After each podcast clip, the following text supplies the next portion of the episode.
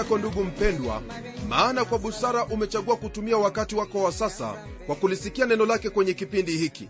Hii ni ishara ya moja kwa moja kwamba jambo ambalo walitamani sana maishani mwako ni kuendelea kukuwa katika neema yake mungu na katika imani yako kwake. Nami nataka ufahamu kwamba kiu hiyo uliyo nayo ni lazima itatoshelezwa kwa kuwa neno lake mungu hupoza kiu kwa ukamilifu. Rafiki yangu utaendelea kunawiri na kusitawi katika imani yako kwa kristo kwa ajili ya hili ambalo umelitenda. Twaendelea na mafundisho yetu kutoka kwenye kitabu hiki cha webrania sura ya 4 hii ikiwa ndiyo sehemu ya mwisho kwenye sura hii. Na somo letu leo hii laanzia aya ya 14 hadi ile aya ya 16 tayari kwenye vipindi vilivyopita tuliona na kufahamu kwamba kristo ni mkuu au ni bora kuliko yoshua na leo hii twaingia kwenye sehemu mpya ambayo yanena kuhusu ukuu na ubora wake kama kuhani kuliko ule ukuhani wa walawi. Kabla hatujaingia kwenye somo letu la leo napenda kukufahamisha kwamba kuanzia aya ya 14 kwenye sura hii ya 4 hadi ile aya ya 28 kwenye sura ya 7 mwandishi wa kitabu hiki atakuwa akitufahamisha na kutuonyesha jinsi ambavyo ukuhani wake kristo ulivyo bora kuliko ule ukuhani wa walawi au haruni kama vile wafahamu msikilizaji wangu jambo hili kuhusu ukuhani ni jambo ambalo ni la karibu sana na moyo wa mwebrania yeyote na hasa wale ambao walikuwa tayari wamemwamini kristo. Hili linatokana na hali yao ya pale mwanzo ya kuwa na ushirika na mungu yani nina maana ya jinsi ya ibada zao pamoja na sala zao. Ukuhani huu ambao hasa twauita ukuhani wa walawi ni ukuhani ambao ulitumika walipokuwa jangwani na baadaye katika hekalu. Kwa sababu hiyo chochote ambacho kilihusisha ibada au sala hao wana wa walawi wa uzao wa aroni ndio walioshughulikia au waliwawakilisha wana wa israeli mbele zake mwenyezi mungu. Unaposoma kwenye sura ya tatu aya ya kwanza katika kitabu hiki cha webrania neno lake mungu lilitanguliza kutufahamisha kuhusu ukuhani wake kristo. Sehemu hiyo yasema hivi kwa hiyo ndugu watakatifu wenye kuushiriki mwito wa mbinguni mtafakarini sana mtume na kuhani mkuu wa maungamo yetu yesu. Nam na hili sasa ndilo ambalo tutalizingatia kutokea wakati huu kwenye sura hii ya 4 aya ya 14 hadi ile sura ya 7 aya ya 28 rafiki msikilizaji neno lake mungu latuambia yafuatayo kwenye aya hii ya 14 katika sura ya 4 ya kitabu hiki cha webrania nalo neno lasema hivi basi iwapo tunaye kuhani mkuu aliyeingia katika mbingu yesu mwana wa mungu na tuyashikilie sana maungamo yetu. Kulingana na jinsi ambavyo tumesoma neno hili ndugu msikilizaji ningelipenda ufahamu kwamba kwa habari za ukuhani jina hilo kuhani linapotajwa wazo la kwanza linalomjia mtu ni yule mtu ambaye kazi yake ni kusimama mbele yake na kumwakilisha katika kila jambo ambalo la muhusu mungu. Kwa lugha nyingine twaweza kusema kwamba njia ya kwenda kwake mungu siyo wazi kwa mtu mwingine bali kwa huyo ambaye iwaweza kumfikia mungu yani kuhani jambo kama hili kwa sasa mwenzangu halikubaliki hata kidogo kwa kuwa halipo katika mpangilio wake mungu. Na zaidi ya hiyo jambo kama hilo la kana na kubatili kazi ambayo kristo aliifanya pale msalabani hii ikiwa hasa ule ukuhani wa waumini wote. Nielewe vyema sina maana kwamba haumuhitaji mchungaji wako. La hasha! Bali nina maana kwamba una huo uwezo wa kwenda kwake mungu na kuwakilisha sala zako mbele zake na pia kuwafanyia wengine dua na sala kama vile mara nyingi twamwona paulo akisema kwamba anawaombea watakatifu na pia aliwauliza watakatifu kumwombea. Hata hivyo ndugu yangu twamhitaji yule kuhani mkuu ambaye ni bwana wetu yesu kristo. Hili ndilo ambalo ayubu alihitaji alipolia na kusema kwamba hapana mwenye kuamua kati yetu awezaye kutuweka mkono sote wawili. Waweza kusoma habari hizo katika kitabu cha ayubu sura ya 9 aya ya 33 yani kwa maneno mengine ayubu alimuhitaji mpatanishi kati yake na mungu. Nam bwana yesu kristo ndiye mpatanishi. Yeye ndiye kuhani ambaye kila muumini yaweza kumwendea kwa mungu baba. Kwa kusema kwamba bwana yesu ni kuhani ni vyema ufahamu hakuwa kuhani hapa ulimwenguni. Na jambo hili hasa laonekana wakati ambapo alitozwa kodi ambayo kwa kawaida makuhani hawakutozwa. Ili mtu awe kuhani ilikuwa ni lazima awe ni mzaliwa wa uzao wa haruni wa kabila la walawi. Lakini bwana yesu siyo wa uzao wa walawi bali ni wa uzao wa yuda jambo ambalo lamfanya asiwe kuhani hata kidogo. Huyo yesu alikuwa wa uzao huo wa kifalme uzao wa daudi. Kwa sababu hiyo alipokuwa hapa ulimwenguni alikuwa nabii akimwakilisha mungu. Na kisha aliporudi kule juu mbinguni alienda kama kuhani mkuu kutuwakilisha mbele zake mungu alikufa hapa ulimwenguni ili atuokoe na anaishi huko mbinguni ili kutuombea na kutufanyia maombezi. Ni kweli kwamba rafiki msikilizaji kristo alipokuwa hapa alitoa nafsi yake kama sadaka na hiyo ilikuwa wadhifa wake kama kuhani lakini ili kutimiliza kazi yake kikamilifu kama kuhani ilimbidi arudi kwanza mbinguni. Basi kwa ufahamu wako kristo ana wadhifa tatu ya kwanza ikiwa ni ya unabii nayo aliitimiza yapata miaka 2000 iliyopita. Ya pili ni wadhifa wa ukuhani ambao anautekeleza hata sasa. Na mwisho kabisa ni wadhifa wa mfalme ambao kwa sasa waonekana katika maisha ya waumini ila wakati utatimia ambapo atautawala ulimwengu wote. Neno hilo rafiki msikilizaji laendelea kwa kutwambia kwamba tuyashike sana maungamo yetu. Nam neno hilo alisemi habari za uokovu bali lanena waziwazi kabisa kwamba tuyashikilie maungamo yetu. Hii ina maana ya ule ushuhuda ambao tunao katika kristo kumuhusu yeye na kile ambacho twaamini kumuhusu. Jambo hili ndugu msikilizaji lajumuisha maisha yetu na jinsi ambavyo twaishi hasa iwapo yanashuhudia imani yetu katika kristo au la. Hiyo ndiyo sababu alikufa ili kutuokoa na anaishi ili kutupa nguvu za kuyaishi hayo maisha ambayo yanashuhudia imani yetu kwake. Fahamu kwamba ni jambo lililogumu rafiki yangu. Vigumu sana kuyaishi maisha ya kikristo. Isitoshe hakuna hata mmoja wetu ambaye mungu alimuuliza kuyaishi maisha hayo. Kwako wewe kuyaishi maisha ya kikristo kwa uaminifu na kwa ushindi ni lazima umruhusu roho mtakatifu wa mungu kwa njia ya maombi na kulitii neno lake atekeleze kazi yake ndani yako. Na hili linapotendeka mwenzangu hapo ndipo utakuwa umeyashika maungamo yako sana katika kristo iwapo mtu yeyote atajaribu kuyaishi maisha ya kikristo bila ya kumtegemea roho mtakatifu wa mungu kwa njia ya maombi na kulitii neno lake basi mtu huyo mara kwa mara atajipata kwamba amepungua na zile kanuni au matakwa ambayo yamo kwenye neno lake mungu. Ndugu yangu haiwezekani hata kidogo kuyaishi maisha haya ya kikristo bila ya kumtegemea mungu. Je wajua kwa nini watu wengi wanadaiwa kuwa ni wanafiki? Watu hawa wanadaiwa kuwa ni wanafiki kwa sababu wao hujaribu kuyaishi maisha ya kikristo kwa nguvu zao wenyewe. Hauwezi hata kidogo ndugu msikilizaji kuishi maisha ya kikristo kwa nguvu zako mwenyewe maana ni lazima umtegemee kristo ni lazima ulitegemee neno lake kulitii na kulitenda na kwa njia ya maombi. Usisahau kwamba kwenye kile kitabu cha yohana mtakatifu sura ya 15 aya ile ya kwanza yesu kristo alikuwa akinena na wanafunzi wake naye aliwaambia maneno yafuatayo kaeni ndani yangu nami ndani yenu. Kama vile tawi lisivyoweza kuzaa peke yake lisipokaa ndani ya mzabibu kadhalika nanyi msipokaa ndani yangu. Mimi ni mzabibu ninyi ni matawi. Akaaye ndani yangu nami ndani yake huyo huzaa sana maana pasipo mimi ninyi hamuwezi kufanya neno lolote. Ndugu msikilizaji haya ambayo twayasoma kwenye maandiko haya ni maneno yake yesu kristo ambayo yanatuonyesha waziwazi kwamba iwapo maisha yetu yatakuwa thibitisho na ushuhuda ya imani yetu katika kristo ni lazima tukae ndani ya kristo. Nam tunapokaa katika kristo na kulitii neno lake basi yale ambayo yatakuwa yakionekana maishani mwetu yatakuwa thibitisho na ushuhuda kwamba tumeyashikilia maungamo yetu.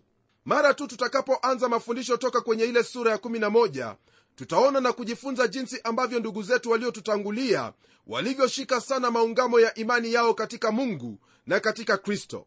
Hawa ni wale watakatifu wa agano la kale na agano jipya walioishi kwa imani. Tunapogeukia aya ya 15 ndugu msikilizaji kwenye hiki kitabu cha waibrania sura ya 4 neno lake mungu laendelea kwa kutwambia hivi. Kwa kuwa hamna kuhani mkuu asiyeweza kuchukwana nasi katika mambo yetu ya udhaifu bali yeye alijaribiwa sawasawa na sisi katika mambo yote bila kufanya dhambi.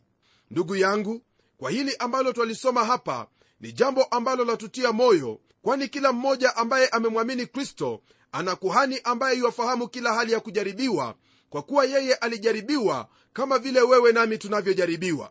Napenda utazame kwenye andiko hilo na upate ufahamu kwamba licha ya yeye kujaribiwa hakufanya dhambi. Kutenda dhambi ni jambo ambalo halingewezekana hata kidogo kwa kuwa yeye ni mungu mwanadamu. Hata wakati ambapo mambo yalikuwa magumu kabisa twampata kwenye kitabu cha injili ya yohana sura ya 14 aya ile ya 30 akisema maneno yafuatayo kwa wale wanafunzi wake. Naye alisema hivi mimi sitasema nanyi maneno mengi tena kwa maana yuaja mkuu wa ulimwengu huu wala hana kitu kwangu. Naam hii ni kwa habari za bwana wetu yesu kristo lakini kwa habari zako na zangu ninauhakika kwamba ni vigumu kusema maneno kama hayo. Kwa maana daima shetani hupata jambo ambalo ni dosari maishani mwetu na kwa hilo hatuna uwezo au wazo la kusema kwamba yeye hana kitu ndani yetu. Ningependa kukuelezea zaidi kuhusu habari hizi za kujaribiwa kwake yesu kristo na kujaribiwa kwetu. Nami nitatumia mfano. Mfano huu hasa ni kuhusu magari ambayo ni ya aina tofauti. Fahamu kwamba kuna aina ya magari tofauti na yenye uzani tofauti. Kila gari kwa jinsi ambavyo limeundwa laruhusiwa kubeba kiasi fulani tu cha uzani bila ya kupitisha uzani huo iwapo uzani huo hautazingatiwa basi ni lazima gari hilo kupata matatizo na pia kuharibika kwa sehemu au kabisa. Na kama vile ilivyo na magari ndivyo ilivyo nasi pia. Msikilizaji wewe pamoja nami tuweza kuyavumilia majaribu kwa kiwango fulani tu. Zaidi ya hapo mara moja twavunjika na kuangukia hayo majaribu. Hebu mkumbuke yule petro wakati ambapo alimkana yesu. Nawe utafahamu hilo ambalo nanena kuhusu lakini kwa habari zake bwana wetu yesu kristo alikuwa na huo uwezo wa kustahimili majaribu ya kiwango chochote kile bila kuangukia hayo majaribu. Na kwa sababu hiyo yaweza kuchukuliana nasi katika mambo yetu ya udhaifu. Nam nina furaha kwamba tunaye kuhani mkuu ambaye yatuelewa vyema kabisa nami naamini kwamba kama vile jambo hili lanitia moyo na kunisaidia kuendelea mbele katika imani vivyo hivyo ndivyo ambavyo ilivyo kwako pia kwa sababu ya hili ambalo twaelewa kuhusu ukuhani rafiki msikilizaji itakuwa sawa kwetu kufikiria kwamba kwa hilo taifa la israeli kufa kwake haruni ndilo lilikuwa pigo kubwa kuliko kile kifo cha musa. Hii ni kwa kuwa haruni alikuwa kuhani wao mkuu. Wengi wa wale waisraeli walilelewa pamoja na haruni na hata walicheza pamoja naye. Kwa hivyo walipomwendea walikwenda kwa mmoja wao ambaye aliwaelewa vyema jambo hili rafiki msikilizaji ndilo ambalo pia twalipata kwenye maandiko haya hasa yakitumakinisha kwamba kwa kuwa kristo alijaribiwa kama vile sisi tunavyojaribiwa yeye iwatuelewa vyema na wala hakuna chochote hicho ambacho chaweza kutupata katika majaribu yetu asichokielewa. Alijua kiu ni nini alifahamu kufiwa na mmoja ampendaye alifahamu njaa ni nini alijua maana ya kutawaliwa alijua maana ya kunyimwa haki pamoja na mengine mengi ambayo muda hauwezi kuturuhusu kuyataja hapa. Lakini bwana wetu yesu katika hayo yote hakutenda dhambi. Yeye ndiye bwana wako ewe ndugu msikilizaji. Kwa kumalizia somo letu kwenye sura hii ya nne katika kitabu hiki cha webrania neno lake mungu latuambia kwamba basi na mkikaribia kiti cha neema kwa ujasiri ili tupewe rehema na kupata neema ya kutusaidia wakati wa mahitaji. Ndugu msikilizaji kwa mujibu wa andiko hili ni vyema kwako kufahamu kwamba msingi wa maneno haya ambayo yanatajwa kwenye sehemu hii ni yale yaliyoko kwenye aya za kutangulia. Na ni kwa ajili ya hayo ambayo neno la mungu limetufunulia kuhusu kristo ambaye ni kuhani wetu mkuu ndipo twaweza kukikaribia kile kiti cha neema kwa ujasiri au kwa uhuru wote. Hali hii yasababishwa na hayo ambayo kristo aliyapitia katika majaribu yake ambayo neno hili latufahamisha kwamba ilikuwa sawa na jinsi tunavyoyapitia majaribu mbalimbali mbali, leo hii niruhusu ndugu msikilizaji ni kuelezee kwamba kile hasa ambacho neno lake bwana latuambia hapa ni kwamba matatizo yoyote yale majaribu shida na ugumu wowote ambao waweza kuwa unaopitia wakati huu iwe ni katika hali yako ya kiroho katika maisha yako ya jamii katika biashara yako au taja shida yoyote ile yesu kristo anakuelewa vyema kabisa. Maana mambo hayo ambayo yamekupata leo hii siyo mambo ambayo ni mageni kwake kwa kuwa alikuwepo katika hali hiyo hiyo ambayo wewe unayapitia leo hii. Kwa ufahamu huu ndugu msikilizaji kile ambacho wahitaji kufanya ni kwamba kwa ujasiri au kwa uhuru wote wafaa kumgeukia bwana yesu kristo maana yeye ndiye atakayekupa rehema na kukupatia neema ya kukusaidia wakati wa mahitaji hasa wakati kama huu ambao ni wakati wa mambo magumu katika maisha yako. Nielewe vyema habari za kutunga sentensi ndefu zenye madoido ya maneno katika maombi hayasaidii hata kidogo hasa yale ambayo yanatafuta udhuru ya kile ambacho huenda ulitenda. Tazama kuhani wako mkuu ya kufahamu vyema sana na wala hauna haja ya kujaribu kuyapangilia maneno ili ukubalike machoni pake. La kile ambacho wahitaji ni kusema naye kwa kuwa anakuelewa vyema. Kwa kufanya hivyo ninauhakika kwamba maombi yako yatajibiwa. Ni vyema kumkaribia na moyo ulio wazi tayari kuhudumiwa naye neno hilo mwenzangu liendelea kutwambia kuhusu hicho kiti cha rehema. Kwa taarifa yako ningelipenda ufahamu kwamba hapo awali kiti hicho kilikuwa ni kiti cha hukumu chake mungu. Lakini kwa sadaka ya dhambi aliyoitoa pale msalabani yani sadaka ambayo yesu kristo aliitoa sasa wewe pamoja nami twaweza kumsogea mungu akiwa kwenye hicho kiti cha rehema kwa kusudi moja. Nalo ni kupokea rehema na kupata neema ya kutusaidia wakati wa mahitaji tunaponena habari za rehema rafiki msikilizaji napenda kukufahamisha kwamba neno hilo rehema hasa ni neno ambalo latukumbusha yale yaliyopita ndiposa katika yote utendayo ni vyema kuweka jambo hili katika mawazo yako kwamba umeokolewa kwa rehema na neema zake mungu. Hilo ndilo ambalo mungu anatunenea katika kile kitabu cha tito sura ya tatu aya ile ya nne na ya tano ambayo yasema hivi lakini wema wake mwokozi wetu mungu na upendo wake kwa wanadamu ulipofunuliwa alituokoa. Si kwa sababu ya matendo yetu ya haki tuliyoyatenda sisi bali kwa rehema yake kwa kuoshwa kwa kuzaliwa kwa pili na kufanywa upya na roho mtakatifu.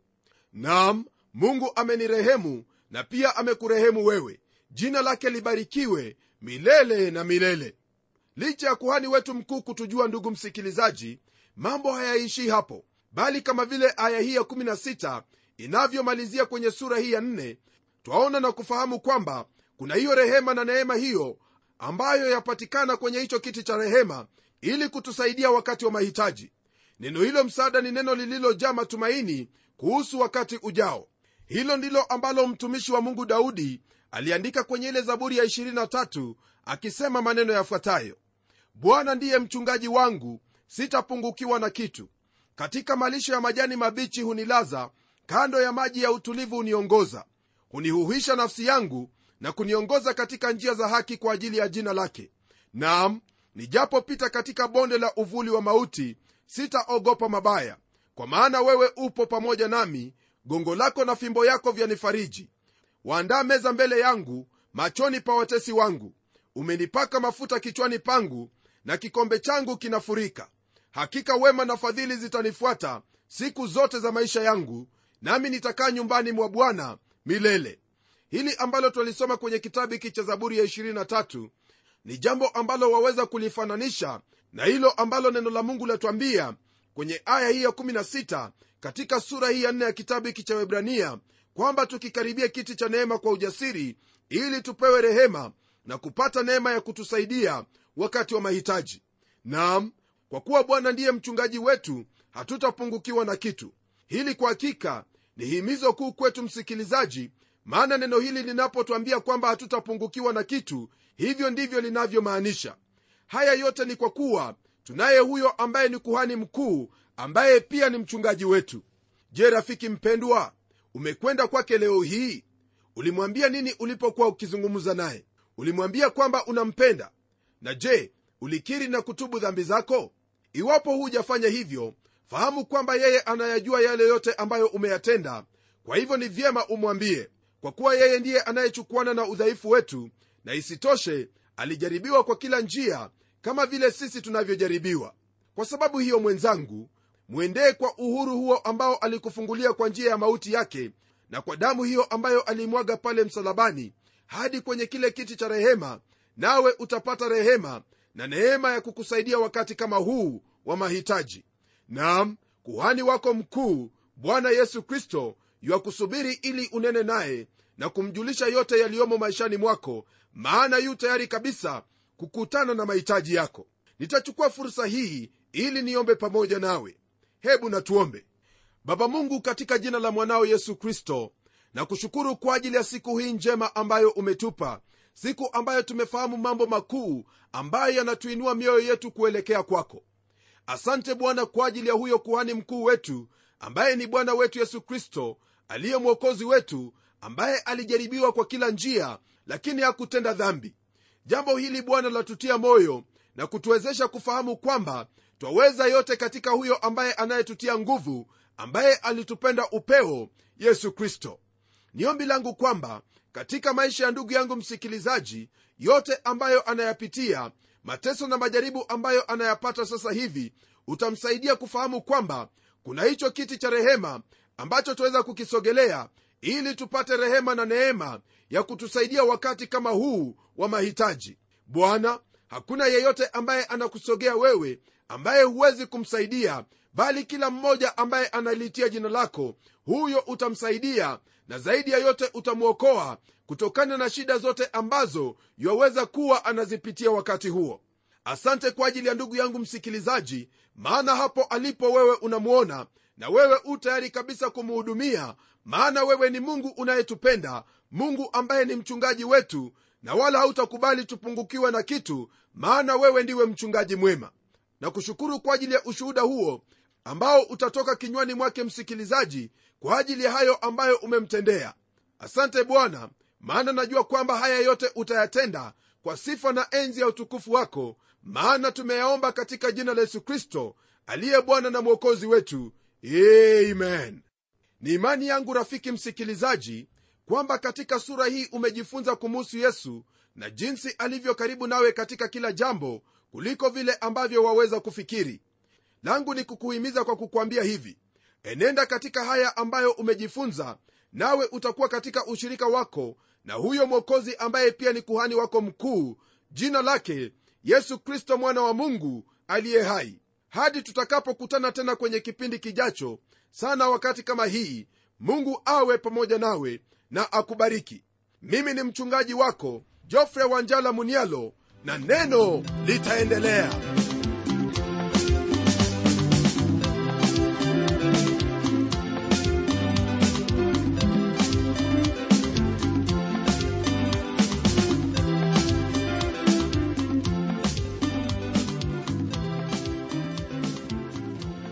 matumaini yangu ya kwamba umebarikiwa na hilo neno la bwana na uko tayari kutuuliza maswali yako. Hebu tuandikie ukitumia anwani ifuatayo.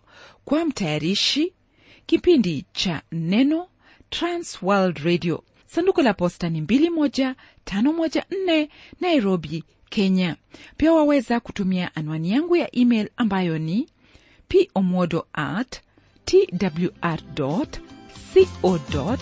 ke